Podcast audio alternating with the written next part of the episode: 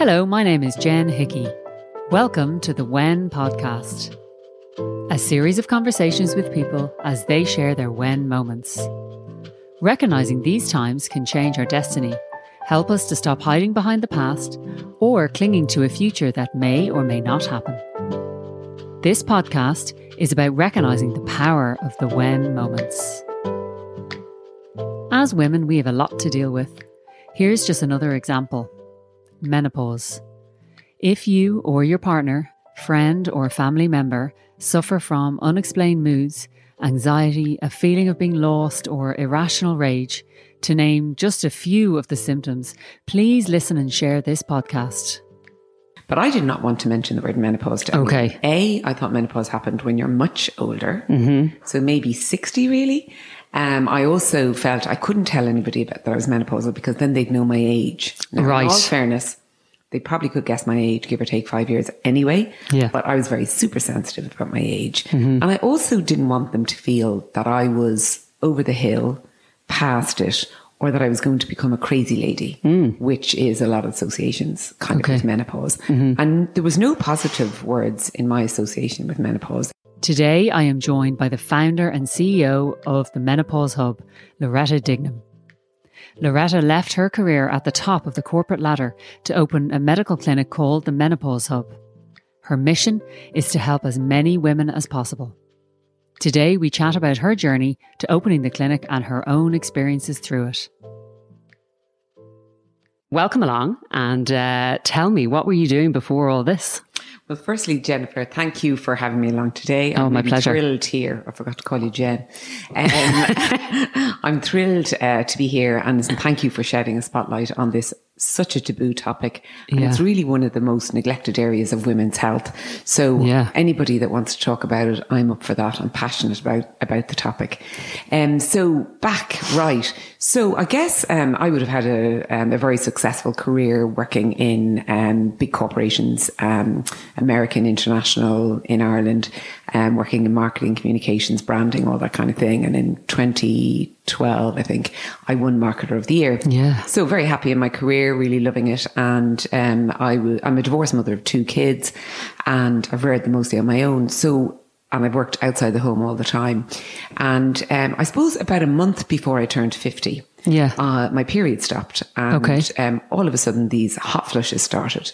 Yeah. And I cannot tell you how ignorant I was about menopause. And I'm ignorant, uneducated, naive, whatever. I just did not know anything about it. And Did you have in the back of your head though that oh, this is something that don't worry, don't worry, go ahead, pop it, pop it on silent, don't worry, don't worry. Um, did you have though in the back of your head that this is something I'm the change or something like that coming on, or were you literally? Oh, when I had no, when my period stopped, I didn't really know they stopped for good because Okay. you don't know until you're a year um, with no periods that you're actually postmenopausal. But they did stop, and then when the hot, hot flushes started, I knew that this was menopause, um, because they were the only two things I knew about menopause. Okay, okay. Now, can I just? perimenopause I just going to jump in. So you're you're top of your game. Yeah. In your career, you're working really hard, working all the hours, marketeer of the year, as you just said. All of a sudden, this is happening to you. You're kind of a bit confused, but you're still working away. You're Oh, just thinking, yeah. push on through. You know, Yeah. I'm a strong woman. Yeah, yeah. I can, you know, Yeah. I can battle through and whatnot. Yeah. No bother. So, um, they were the only two, two things I had to, that I knew of to begin with. I, They were the only things I knew associated with menopause. And the hot flushes I used to get were like 20 or 30 a day. holy God. And then at night I'd have them and the duvet be on and off and on and off. Yeah. And to be honest with you, it's very debilitating. Um, Yeah. And after a while, you know, I'd be making presentations to senior people. And in the middle of this, you get this surge of intense heat. And quite frankly, you want to get your clothes off as quickly as possible, which obviously you cannot do. Yeah, yeah. And you're standing there, maybe making the presentation mid sentence, and all you can feel is this heat rising, the perspiration coming out. Like I could feel the perspiration on the ends of my hair. wow. Um, I would feel the sweat rolling down my face. My my makeup would be, you know, um, sliding off, and I'm mid sentence trying to focus on what I'm delivering or what, whatever the presentation is. I'm trying to look at the audience and whatever, and thinking, "Oh my God, what you know, this is so embarrassing." Um, never mind what they can see. And usually, they can't see as much as I feel. Sure. But at the same time, knocks you off your concentration and so on. So this was really debilitating. But I did not want to mention the word menopause to anyone. Okay. A, I thought menopause happened when you're much older. Mm-hmm. So maybe 60 really. Um, I also felt I couldn't tell anybody about that I was menopausal because then they'd know my age. Now, Right. In all fairness, they probably could guess my age, give or take five years anyway. Yeah. But I was very super sensitive about my age. Mm-hmm. And I also didn't want them to feel that I was over the hill, past it, or that I was going to become a crazy lady, mm. which is a lot of associations kind Okay. of with menopause. Mm-hmm. And there was no positive words in my association with menopause except that your periods end and you were free from getting pregnant. They were the only you know, Yeah. the positives. Um, but anyway, as time went on, more and more things started to happen in my body. And after three years, I was the only thing I can say is exhausted because it was relentless. Yes. The, the, the, the symptoms would stop, and I think for a week or two, and I mm. think, oh my God, that's it. It's over. I'm through menopause. But in reality, they come back again with a vengeance Okay. the hormones are are um, fluctuating. So they might take another drop, another drop, and then they might level out, and then another drop. So um, this was going on for three years, and I have to say, none of my friends were experiencing it. Oh gosh. So of course, You know, felt so alone, I'd say. Yeah, yeah, In yeah. my head, I'm exaggerating. Yeah. And my daughter was going through puberty at the time, and Mm-hmm. she was sitting. If she was sitting in the car beside me, bear in mind this, she could feel the heat radiating from me, and she'd put down the window and say, "Are you having a flush, mum?" Wow.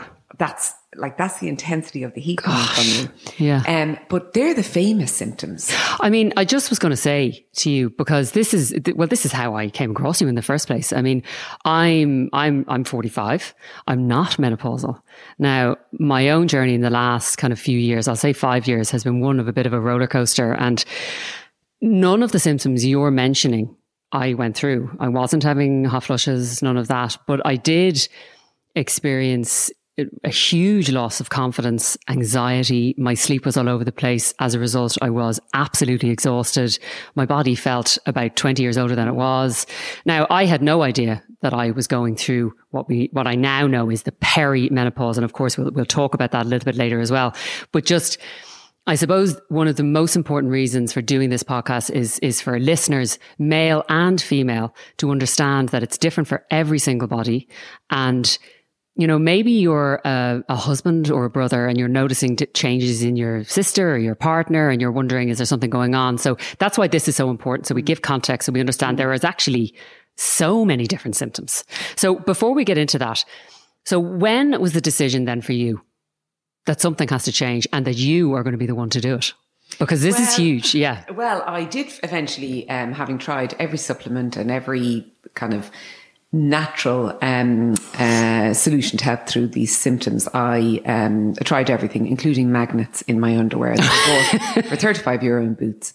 Um, let me tell you, the only thing that happened there was that the shopping trolley and the supermarket wire basket stuck to my um, tummy. Oh, God. So um, highly embarrassing. So but anyway, funny. it didn't actually work for me. Now Okay. I've heard some women say it does work for them, but anyway, Absolutely. different. Yeah, yeah. So I suppose I went to my GP. That was a very quick 10 minute conversation. And because I mentioned, and the reason I, I, I focused on the flushes was because I knew so little else. And when I look back now through my 40s, Hmm. I see um, so many different symptoms. And as you said, we'll talk about those in a minute, that I just didn't associate. Nobody joined those dots Yes. for me. And I didn't know how to join those dots myself. Mm-hmm. So I went to the GP. She said, Oh, yeah, you're postmenopausal, you're menopausal or whatever. We'll give you a patch. HRT is much less dangerous than you think Okay. in terms of breast cancer and so on. So I took that. But had she asked me a couple more questions, she wouldn't have given me that exact prescription.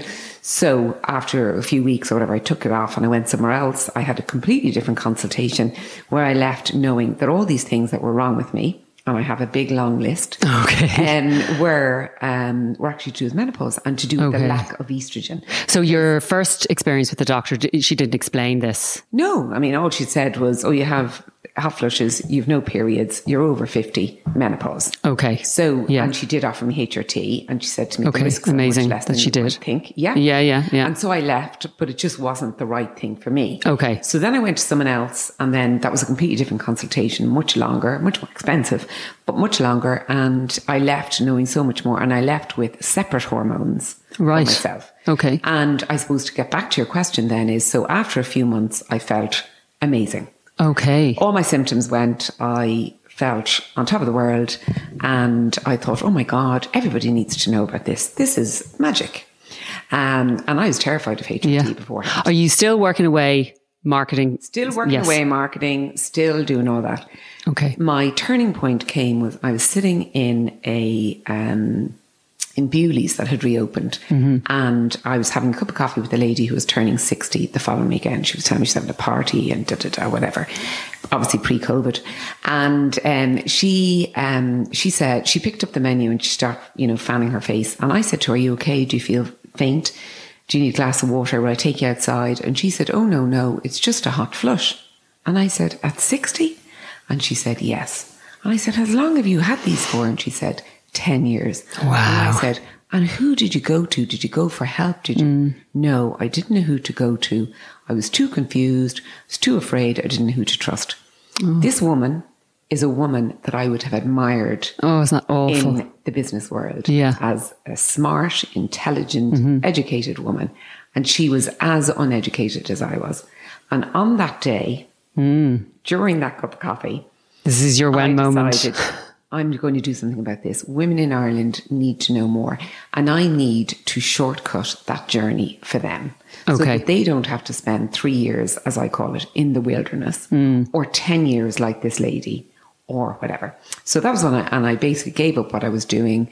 I took nine months. Gosh, and um, thank goodness you did. uh, nine months to do research and whatever. And then I found some doctors who were interested. And then I set up a clinic with some experts. And we're the first dedicated menopause clinic in Ireland and the only one still, and the menopause hub. So that's what I decided to do. That's how passionate I was about it. And I can tell you, I knew nothing about the medical world. Sure. I knew nothing about anything actually I was taking on. And maybe naivety and innocence is a good thing because I suppose if I knew then what I know now, I may not, no, I would have done it.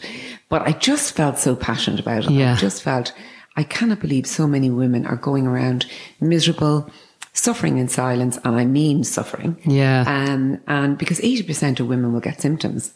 Right. 45% will be moderate to severe and 25% will be severe. Yes. So there's a lot of women suffering. And in the Irish population, in the age group of, say, 45 to 60, there's 571,000 women. So over half a million women in this age group, 80% of who have symptoms. In the workforce, there's over 350,000 women. Wowzers, yeah. Um, so a lot of women are being impacted, and Mm. it's not only their lives and their health, but it's also their families. It's Yeah. impacting the families. It's impacting them at work, and it's impacting relationships. Yeah. So I, I think it's something that needs to be brought out into the open. Yeah. The podcasts like this are just fantastic. Yeah, I mean, it is, it, it, and, and absolutely, I, I couldn't agree more. I, I suppose, you know, myself and, and for anybody that's listening, as I said, male or female, you know, you, you might just, this is, it doesn't just happen overnight necessarily. This is a very slow process. As I say, I knew nothing myself about perimenopause until I kind of did my own research and came across the menopause hub. And you know, I live a very, you know, healthy lifestyle. I exercise. I actually teach Pilates. I eat well and all of those things. So despite my best efforts, I still found myself with these feelings that in fairness, I had no idea were associated. So when I discovered that actually the loss of confidence I was having, you know, the waking up at four o'clock in the morning, the anxiety, you know, I actually found myself frequently sitting in front of the doctor kind of saying, look, I actually don't know who I am anymore. You know, I was really kind of just behaving a little bit oddly. Um, I suppose is the best way to describe it. And, you know, I, I feel that that's a huge part of it for women that we kind of, we wait until, like you say, this is going to happen when I'm much older. I'm not having a hot flush, so it can't be that. I'm still getting a regular period, so it, it can't be that. So to understand, I suppose, um, the transition period, which is perimenopause, maybe let's talk about that Yeah. for, for a little bit, just to kind of give clarity for maybe somebody listening. So I suppose what's really happening to women and when, and um, you know, to me, it should be like the estrogen pause or something rather than the menopause, Yeah. because um, really what's happening is is that um, the body is get preparing for um, the end of your fertility, basically. And um, in the 1900s, the average age of sorry, the average life expectancy of women was 49, Okay. and the average age of menopause was 47. So women sort of only lived a couple of years before they died. Sure. And their, the end of their reproductive life came. Nowadays, the average age of menopause is 51, and we are living, the average uh, life expectancy is about 83.4 years. So just over 83 years. So that means we will be, women will be living a third to a half of their lives post menopausal Mm-hmm. in an estrogen deficient state. Basically. Okay. So our, our bodies weren't really designed, and people talk about this, oh, it's a natural process. Well, I suppose it is the natural process because the body initiates it, but we weren't really designed to live post our sort of baby making years as long as we do. But with the advent of science, technology, mm-hmm. nutrition, etc., we are. So um, what's happening is it's decline in the estrogen primarily. And what age could this be happening from? Well, perimenopause is anything in eight to 10 years prior to when your ovaries cease to produce eggs, which is maybe, which is 51, the average Okay. age. So it's basically in your 40s Yes. is perimenopause. And um, a number of different things can happen. So basically what's happening is the, if you can imagine, the estrogen is kind of stuttering um, as it's coming to a halt. And those stutters mean that the hormone levels are fluctuating and it means that, you know, your periods can start to become irregular, but they may not. Okay. Or they may change in, in their, um, in the way that you happen. They could be heavier, they could be lighter. And when I look back now in my forties, I have a list of things that I went through that I was unaware of Wow. were associated with menopause. Okay. I suffered really badly with UTIs Yeah. up my 40s. And I was back and forth to the GP with antibiotics. I got really bad headaches, so much so that I had to go for an MRI scan of my brain, Jeez. which came back normal, and but apparently do have a brain, so I'm lucky there. Thank goodness. Thank goodness for all of us. Good, yeah. So, um, so there was another trip, you know, going about that, the headaches. Yeah. I used to feel dizzy, um, particularly if I was standing. Maybe, I, you know, I went to, you know, school events for my children. I'd, I'd be kind of feeling dizzy. I put that down to tiredness, fatigue. The headaches I put down to, oh, I must be working too hard. of course. must be stressed. Yeah. I must be fatigued. Um, I had dry eye. I ended up three times in the eye and ear. One time I was in, um, and my um, optician sent me because they said they'd never seen anything like this. They didn't know what it was. And in the eye and ear, they said, We haven't seen anything like this either. Your eyes are so dry. Um, Gosh. that they're almost like crusted over. And one of them asked me, because one eye was worse than the other, Do you sleep with one eye open? no. So I didn't know that was associated with the with the menopause. Yeah. I had um, ankles, pains in my ankles. And I do, I run a little bit. I'm active and I, you know, Mm-hmm. Yeah, yeah. good sort of diet and whatever, but I wouldn't be a marathon runner or anything like that or long distance. So a couple of kilometers maybe, Mm-hmm. and I had pains in my ankles. Going to a physio about that. I um, asthma was brought on for me. I, Oh, my goodness. Asthma is um, is can be one, of the- and so if you have any allergies Yeah. or asthma or anything like that, that can be um, that, or if you don't have them, it can trigger them. Okay. So even the um, Asthma Society of Ireland, um, I've spoken to them and they say, yeah, this can happen too. So I got asthma. A friend of mine also got asthma. Um, I put on about 10 pounds, Wow. which I thought was because maybe I wasn't doing as much exercise as I was or I'm getting older or whatever. You're working hard. Yeah. You know, the usual. Yeah, yeah. Um, I got silent reflux. So reflux, which is digestive issues. I I actually had the same. I did too. I did too. in My early forties. Yeah. Yeah. Really, really bad reflux. So bear in mind, I'm going to see all these different people for all these different issues. it's incredible. And not once did anybody say to me, Loretta, do you know what? It could be perimenopause. Every single Yeah. thing was being treated in isolation. and did you think at the time this could be my hormones or not? Not at all. Yeah, yeah, yeah, No, yeah. no, no. Every single thing was must have had some reason of its own. Yeah. And bear in mind that the, the cost, the time, Mm-hmm. the repeated visits to the doctor, the you know, just nobody joined the dots. Nobody did my blood tests. Nobody, and I know blood tests can help if you're under the age of forty-five. Yeah. But um, uh, like there was no mention of it. And it was only, and that's why I say to you is that the hot flushes were the only thing that signaled to me because Okay. that's all I knew about menopause. Yeah, and that's what we was hear the- the from years ago. Yes, yeah, that our mothers would have. Yeah. that signaled to my doctor. So all those other things went undiagnosed or unrelated to menopause. So when you're saying, so confidence, I lost my confidence. yeah, I was going, Yeah. who is this person? I Yeah. my old self. Oh, I can so relate. So hard. And Just you know what I, I, I liken it to? Puber- it's puberty in reverse. So in puberty, uh, particularly for a girl, all the hormones are surging in, particularly estrogen. Mm. Yeah. Estrogen is the one that touches all the cells, so it's a really crucial hormone.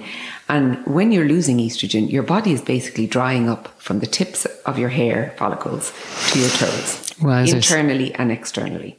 So it's a drying up process. Oh my God, that sounds awful, doesn't it? It does. It does. But Yeah. it starts to explain things. It does. It do, it's just eh, like the list of symptoms. Yeah, I mean, up to 40 different symptoms and they cover um, the sort of psychological ones like anxiety, depression, panic attacks, mood swings, irritability, etc., etc., rage, and so on. Then there's a whole load of physical ones, which are some of the ones we've spoken about there. A lot of women would complain of aches and pains, joint, muscle, etc., etc. Yeah. You talked about your hip. yeah, Yeah, I had similar. And so there's all of that. Then there's what we call the genitourinary, which means Yeah. basically the ones related to your vaginal area and Sure. urethra. So there's all sorts of ones around painful sex, vaginal dryness, UTIs, incontinence. That's another thing. I used to laugh and sneeze and I could feel a little leak. I used to have to get up in the night to go to the loo.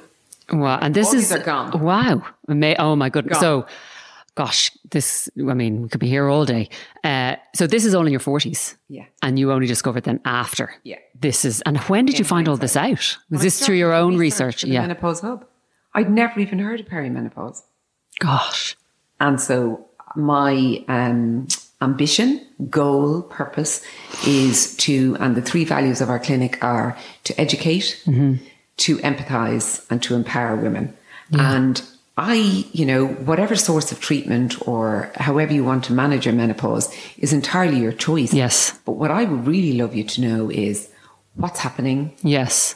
So you can make what an informed decision. Yeah. Yeah. And make an informed choice for you. Because am I right in saying that? choice. So it's not that we're sitting here saying every woman should take HRT. It's not for everybody. Absolutely not.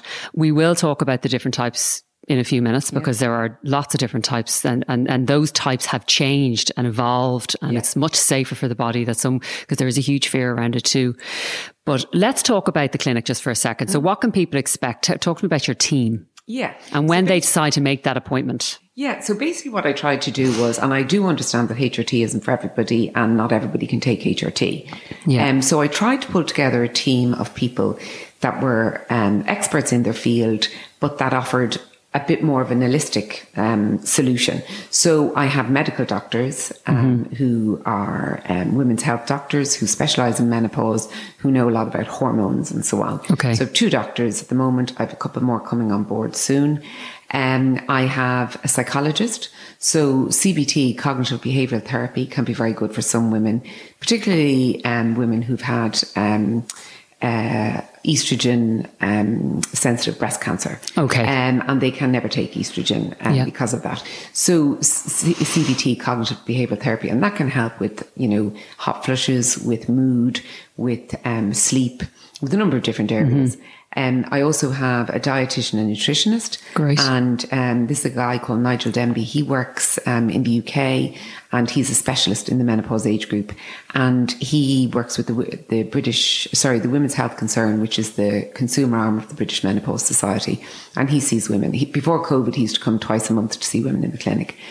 And um, one of the big complaints that women, or complaints, you know, issues that women would have would be weight gain. Of course. Yeah. And we're such a society for um, how people look and how people age that, you know, people are, women are very um, conscious of that. And then I have um, an acupuncturist because acupuncture is really good for, um, for sleep, for hot flushes, for fatigue, energy, um, and for mood. So I have that, and we have um, a pelvic floor physiotherapist Okay. who will help us with some of those issues around Yeah. incontinence and so on. So we're, I pulled that team together and I called it the Menopause Hub because I hoped over time that we could expand the services under that umbrella to offer according to what women want or need. Yeah. So it sounds like you have all the bases kind of covered. I mean, obviously, diet needs to be looked at. Exercise, perhaps. So it's it's not that all of a sudden when you take HRT, it's going to solve every single problem. But if you were able to take it, perhaps it could help you make better decisions when it comes to diet or exercise. Because I know a lot of women kind of feel they're exhausted because they're not sleeping. So the last thing you want to do when you wake up is go for a walk, or even though you know you probably should, it's kind of like this vicious circle. So yeah, yeah. So Yeah. Um, so what um, women can expect, I suppose. Um, oh, yeah. So our doctor would, our doctors would talk about diet and lifestyle as part of the consultation, um, because um, everybody needs to be looking after their diet and lifestyle. You know, really, Sure, should. absolutely, yeah. Um, and as you age, it becomes more important.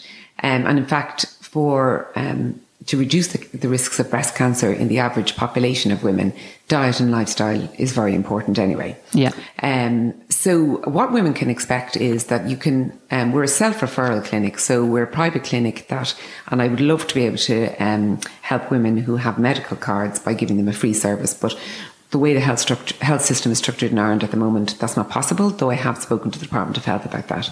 Okay. So we're, we're a self-referral clinic, so you don't need to be referred by your doctor. All you Brilliant. need to do is ring up to make an appointment. You can choose from any of those services, all of those services. It's entirely your choice. Mm-hmm. You're you're doing online at the moment. Yeah, well, since since um, COVID started, obviously, um, we had to um, do like the rest of the world and uh, move online. So our consultations are via telehealth video, mm-hmm. which means that it's a secure video portal and you can see the doctor, the doctor can see you.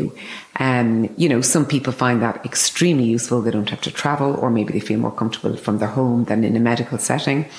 And um, other people live in Cork, Galway, yeah. Donegal.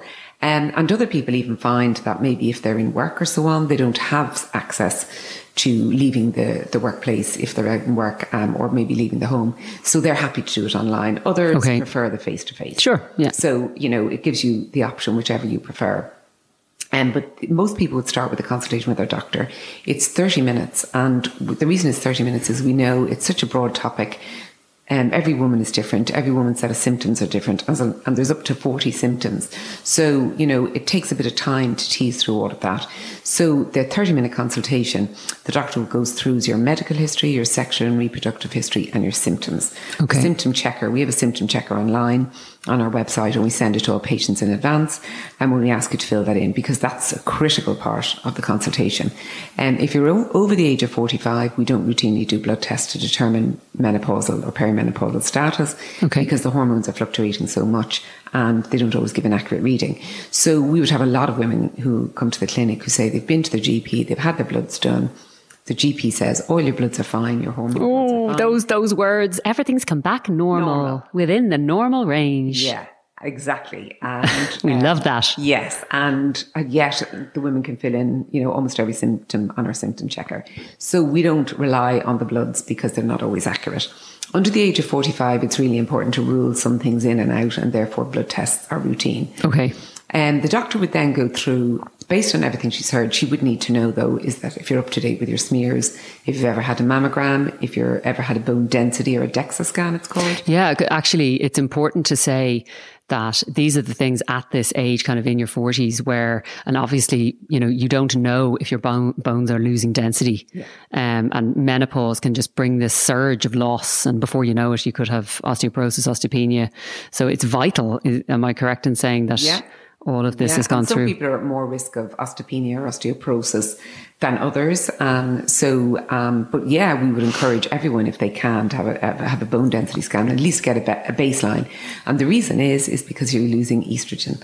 My favorite word is estrogen. And so estrogen loss causes all these different things. Okay. So that's why you're losing more bone um, density than you would prior to that. Uh, so the doctor, and the other thing is some women maybe haven't had a smear test for a long time or had um, a mammogram ever or so it's really our way of trying to get women up to speed to make sure they have all the tests okay. on offer by yes. Um, by the HSE. Um, then we also do cervical smears as well in the clinic. But um, then the doctor will go through, and obviously if you're on any other medication, that would be important. Mm-hmm. So then she gives her assessment of what she thinks based on everything she's heard. And if she needs you to go for further investigations for any particular thing, she can do that too. And then she would talk through treatment options, okay. treatment possibilities. She will also talk through part of that diet and lifestyle, um, exercise, etc., etc. Yeah. Um, so it sounds like there's a huge amount of information that goes on. So it, it, it, I suppose it's uh, important to kind of break it down in terms of perhaps even going onto your website first and having a look at that symptom checker so you could just have a look and see you know this is what i have oh my goodness look at this look at you know what i mean I, am sure you, you, know any woman could go on take half them or more yeah. uh, so so that's a could be a good place, a to, good start. place to, start. yeah, well, yeah. information on our website and i've written the content but any medical bits have obviously been approved by our doctors but i've written the content in a way that um, it's written for women yeah. um, about menopause and it comes from my own experience as well. So therefore, it's not all medicalized jargon. It's written in a way that, um, and women often say, gosh, I read your website. It resonated with me. I really think it's great information. So there's some very good information there if you wanted to um, start there. Uh, it's just the menopausehub.ie. Yeah. Symptom checker is there as well. And I just think that's very illuminating because I had, I suppose, what I would call two aha moments in my menopausal life. One of them was the symptom checker and seeing all the symptoms on a page where the dots are joined. And as I said, it's like puberty in reverse. So can you imagine taking your 13 or 14 year old doctor, daughter to the doctor sure. and saying to the doctor, and um, my daughter's changed a lot. Her mm. body shape has changed. Mm-hmm. She's putting on a bit of weight. Um, she's moody. She has acne. She's slamming the doors. She's crying for no reason. Yeah. She's angry. She's sleeping an awful lot. She's eating an awful lot. Yeah. She's where's my baby gone? Yeah. And anybody who has a teenager probably can recognize that story. That's why but I'm laughing. My baby gone, yeah, right? yeah, of course. It's exactly the same in menopause in reverse. Yeah. So we're all looking for our our former selves. Yeah. And our former selves have been impacted by this, you know, this hormone reduction. Mm-hmm. And therefore um, so it's if you took your child to the doctor and said to the doctor, you know, what's wrong with my 14 year old or 13 year old, whatever, the doctor would say, and when the periods have started, they go, oh, do you not know? That's puberty. Yeah. You know, but we're all prepared for in society for puberty. Mm-hmm. We're prepared as parents, as children. Schools prepare us like there's books, there's literature, there's everything when you get to the other end of the spectrum, there's very little, there's lots of information available. A lot of it is very confusing, but we're just uneducated. Yeah. So really, it's that thing in reverse. And when you see all the symptoms together, you kind of go, ah, that makes sense. So wow. that was one of my aha moments. Mm-hmm. So I reproduced that for women. The second one was a chart about breast cancer risks and HRT. So I can tell you, I was your typical woman terrified of HRT, mm-hmm. absolutely terrified, will not be taking it. Okay. Um, I said, I'm going to power through. It's only for weak women. Oh, I know, gosh. And I think it makes you put you on, I think it makes you put on weight. Now, none of my information was based on any facts. Yes. And I certainly didn't power through um, the births of my children without an epidural. Like, mm-hmm. yeah. So why I thought that, I don't know. But once again, um, misinformation, myths, on education. You're also working extremely hard, raising two kids. You're just getting on with it. You're just, yeah. you know, and you, as you say, so, you're a little bit older. You're thinking, oh, maybe I'm just getting old. I'm tired, and you accept, I suppose. Yeah, hundred yeah. percent. Actually, that is true. hundred Which is is awful, but yeah, yeah, hundred percent.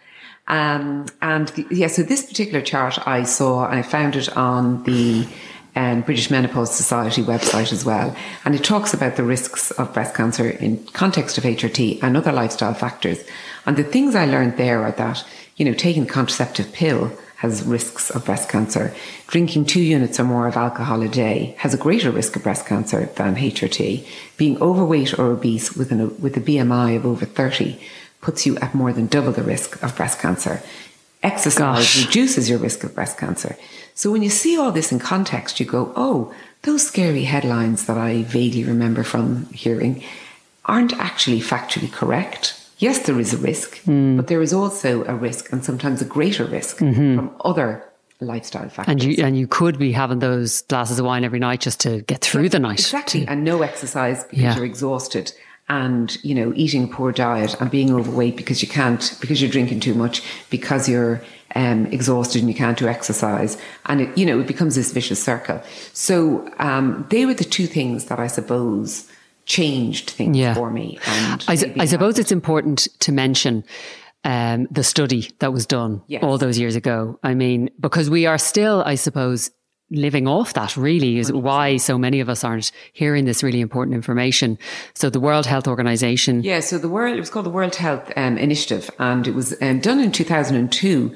And I would have thought it was done well before that, to be honest. Mm. But it was only 2002 and the scary headlines came out of it saying that um, menopause, uh, sorry, HRT causes breast cancer and risk of stroke and heart disease. Um, since then, um, well, since 2015, in fact, the um, NICE, which is the National Institute of um, Care and Health Guidelines, um, came out with um, another kind of report that basically overturned or debunked that report, the initial Women's Health Initiative, because the research was set up not to work out about what HRT causes, but to see could HRT prevent these things like heart attack, stroke in older women. Yeah. And the average age of women in that study was 63. The majority of mm. them smoked, were overweight, Goodness. obese, and already had heart disease issues. So the research was sort of, and it was published before it was peer reviewed. Mm-hmm. And um, quite frankly, I don't know how the research actually got out, but it did, and it was leaked, and it was all over the media. And immediately, overnight, women stopped asking for HRT, Goodness. doctors stopped prescribing. Yeah. And the numbers in the UK would have gone from, you know, maybe 40, 50% of women in the, in the US were taking HRT down to 6% overnight. Wow. And as a result, there's a whole batch of GPs across Europe um, and maybe in the States as well who haven't been prescribing HRT that much because of this this study, um, and women haven't been asking for it. So therefore, it's kind of fallen out of the repertoire. Oh. Um, so, so, these women have all been missed, basically. Yeah, yeah, yeah, and it's sad. the biggest disservice ever. And um, a lot of um, international studies have been trying to um, undo the damage of that. Now, it's not to say there's no risk because that would be a lie, yeah. but it's very small. And in addition to that, if you have a Mirena coil or if you have no uterus, mm-hmm um, you don't need to take progesterone then. Yeah. So therefore, if you're on estrogen alone, the risk goes down of breast cancer. Okay, so this is a good time then to go into like when you start. So, you know, the old kind of type of HRT that would have been prescribed perhaps when you're that's this time you're talking about um we're talking about different HRT now. Body identical would it be right yeah, in saying? there would have been different, what I refer to as generations of HRT. And, you know, I think HRT would have started maybe in the uh, 60s. And um, the original HRT was based on, um, on an equine base. So, meaning it came from horse's urine. So, one of the leading brands is called Premarin. Okay. People call it Premarin, Premarin. So, it's pre, pre-mar-in, and it comes from pregnant mare's urine.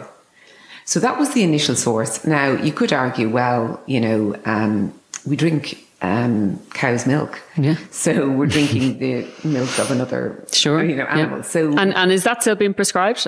Oh, some yeah. yeah okay. We don't prescribe it in our okay. clinic. Yeah. Um, and uh, you know, wouldn't be prescribed in any menopausal clinics that I know of. But Would it be? It still is by GPs. And, and, and is it kind of better than? Is it you know better to take that than nothing? Oh well, um, I, yes, it would be. I okay. Think, um, I think the only thing about it is, is there there are a lot more things in there. Right. The exact. Yes. Yeah. And therefore, some of the side effects could be um, greater, and that um, then your body has to convert it and so on. Okay. So that was the initial one, and that was the one on which the tests were done on. The next, um, the, the, the Women's Health Initiative study was done on.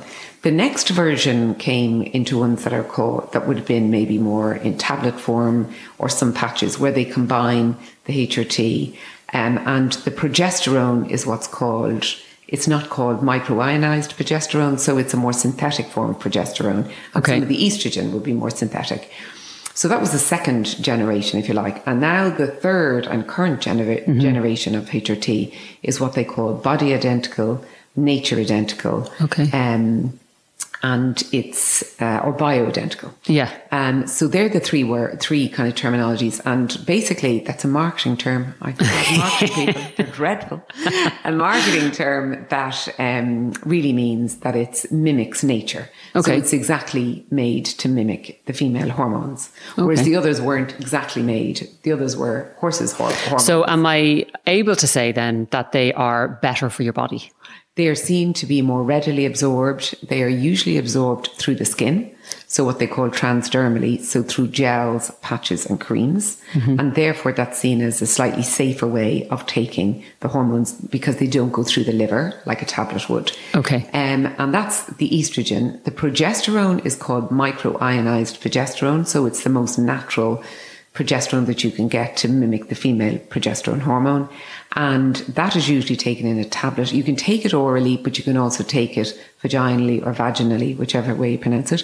Um, and you just put the tablet into your vagina at night. And you take it at night because it has a soporific effect. So it has a sleep inducing effect. So that's what um, progesterone does for the, okay. female body. Yeah. So usually there's, they're the two most common hormones. Um, the third um, hormone that comes in in a replacement format is testosterone, mm. and a lot of women would feel, "Oh my God, that's a male hormone. Yeah, I need that."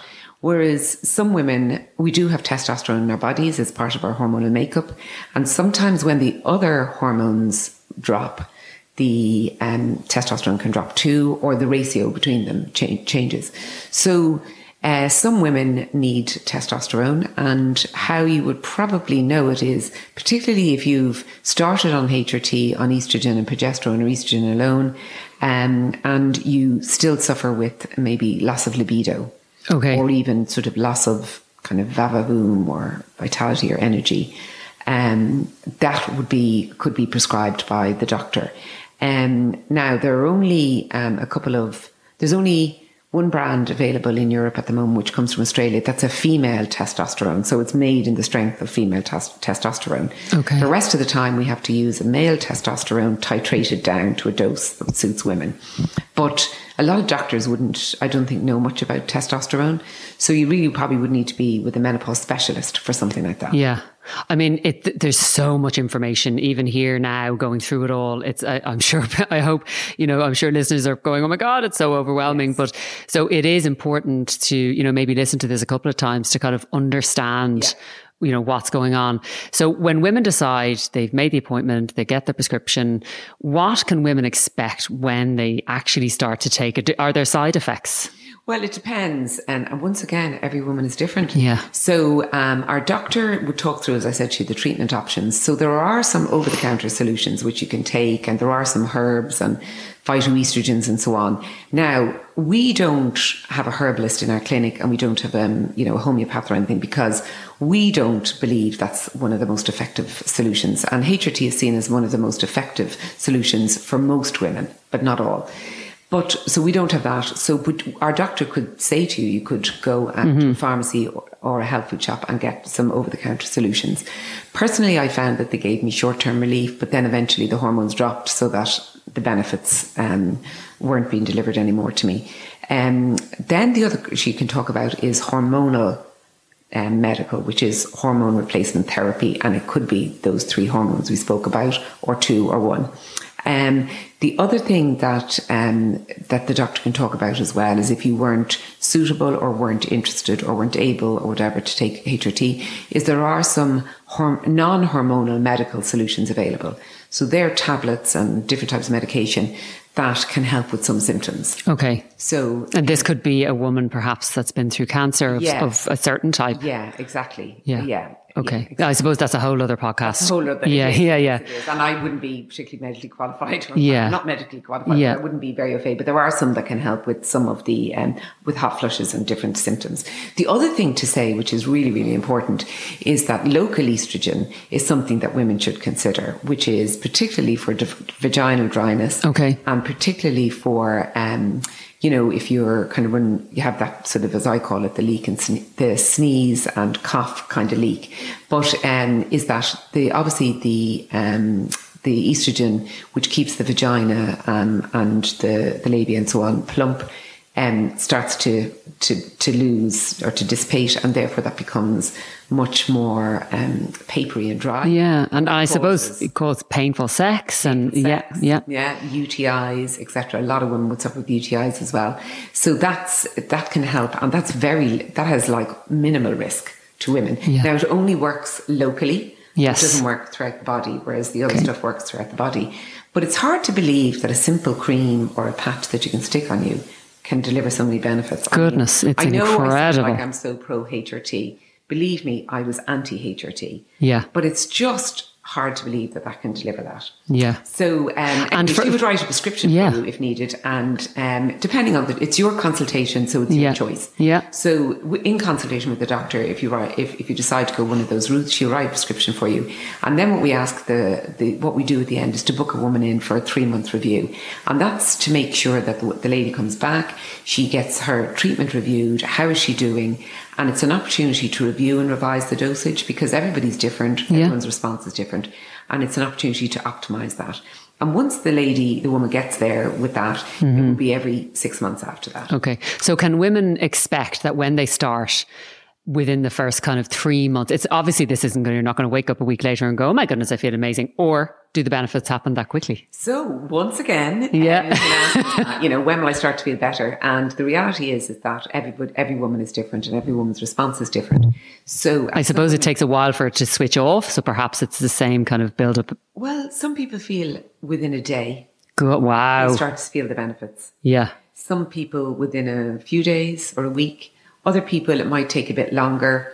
Um, and definitely, if you haven't noticed any improvement by six weeks, you need to get back to us. Okay. So you, you're possibly on the wrong dose. Yeah, or you're on the wrong delivery method for you or something Okay. like that. you So it's important to say then there's lots of different ways to take, because I know we were talking earlier and you'd mentioned just that Utrogestan, which is Yeah. the micronized progesterone, that can sometimes cause a few problems for women. Yeah, well, estrogen can and progesterone can. So some people, you know, and we all know those um, friends of ours who, you know, took the pill and never had a bother, Yeah. uh, never get a hangover, and do you know what I mean? They and then they're on the HRT and they don't have a bother, and then we hear of other people who have more problems.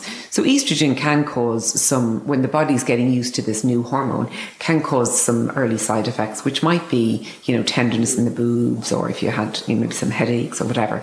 But usually they settle within the first few weeks.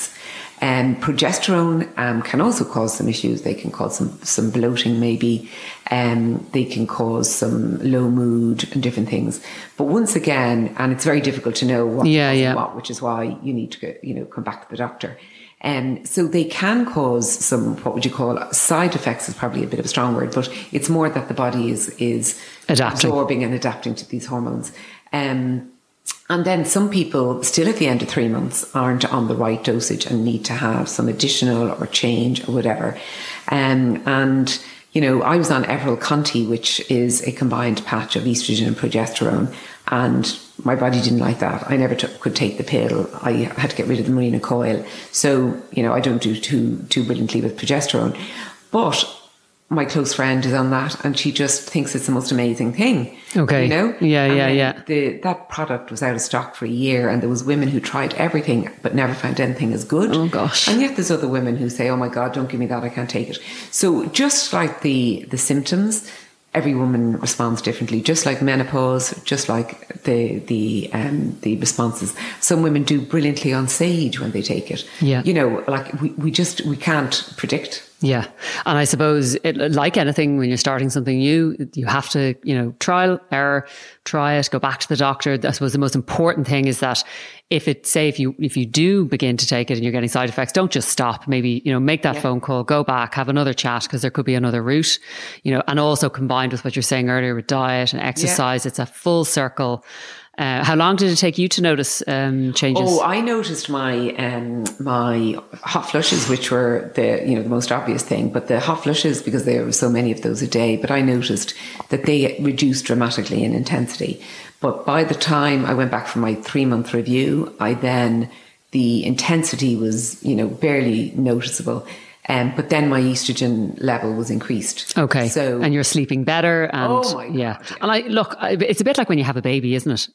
The, uh, like sleep loss is just Oh, yeah. torture. Oh, yeah. And that for me, you know, I, and I'm not menopausal, which what I was saying earlier, you know, I'm, I'm at perimenopause. So I had no idea this was linked. The waking up at three o'clock in the morning, sure, it's a vicious circle. It's like having a baby and it's a form of torture. Horrendous. Oh my goodness. It is. But you know, you see, the word menopausal, I think, is very misleading because you're either postmenopausal or you're perimenopausal. Yeah. And so when you haven't had a period for more than a year, you're considered postmenopausal. And in the stages up to that, you're perimenopausal. Whereas menopause, and then there's surgical menopause. Yes. And then there's early menopause. So there's all these phases and stages of menopause. And whereas they're all menopause. So when you say Okay. I'm not menopausal, You were perimenopausal, so you are menopausal. Yes. You're just not postmenopausal. Right, I get you. Yeah, yeah, yeah. But I suppose, and as you said earlier, it takes, you could be 10 years in this phase. So it's like a transition. Yeah. Gosh, Yeah. my God, it's so much information, so much information. So it leads me on to World Menopause Day. So talk to me just for a few minutes about that. Well, did you know there was even a World Menopause No, Day? I, you didn't. did. I, well, I did because you and I had been chatting, but up until I met you, I didn't. And I, so what's going on? This is amazing. I presume it's all online now, is it? Um, well, there is um, World Menopause Day is on the 18th of October Okay. every year. And um, so last year I hosted a conference and I brought a number of um, international um, experts together and it was held for the public. So for women, for women like you and I. Yeah. And they came to get to hear a number of different speakers. Um, this year, obviously, uh, COVID land, um, we are we've moved that to online. So we're hosting, um, and this year I've linked up with the UK with my colleague, well, so people I know in the UK in the world of menopause, and we're hosting a UK Ireland. Oh, have- amazing. yeah, Yes. we have an international lineup. We've got um, one of the top um, gynecologists from um, the UK and Europe, and his name is Mr. Nick, Mr. Nick Panay, and he's opening for us. We have um, an American menopause specialist doctor called Menopause Taylor. We have a dietitian and nutritionist, Nigel Denby. We have our own doctor, Dr. Caoimhe Hartley. We have a UK doctor, Dr. Naomi Potter. We have the lady, Jane Lewis, who wrote Me and My Menopausal Vagina. That's a book Okay. about her dry vagina.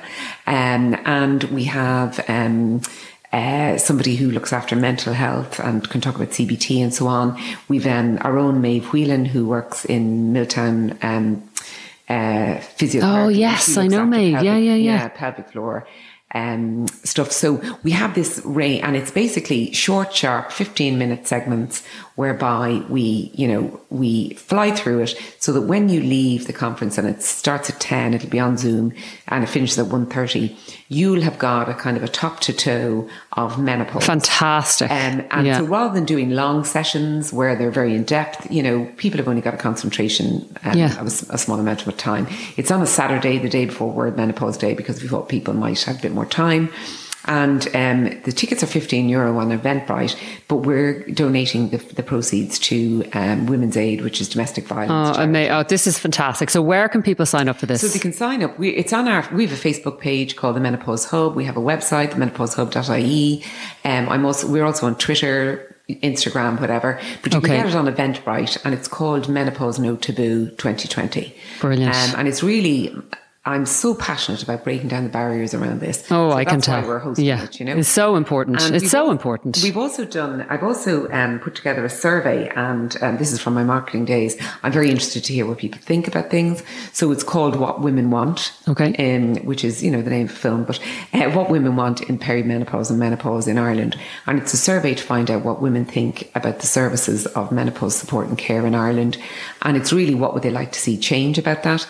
And the reason I've put it out there is that I would like to know what women would want. And I'm going to speak to the Department of Health and anybody from media who wants to talk to me about it, you know, to kind of throw the spotlight on um, how, how it feels to be a menopausal woman in Ireland and what they think about the support and care. Um, so that's also available on our website and on our um, on our social media pages. So if anyone has the opportunity to fill that in, that would be absolutely brilliant. It'll Okay. take five minutes of your time. Yeah, brilliant. Oh my God. Thank you so, that was so informative. It is so much information and it's all going to be, I'm going to, I'll put everything on the When podcast uh, website as well. So thank you so much for coming in and hopefully we could do another podcast soon, maybe with one of your doctors. And if anybody had any questions perhaps that they'd like to ask, we could, we could do it that way if, if that suited.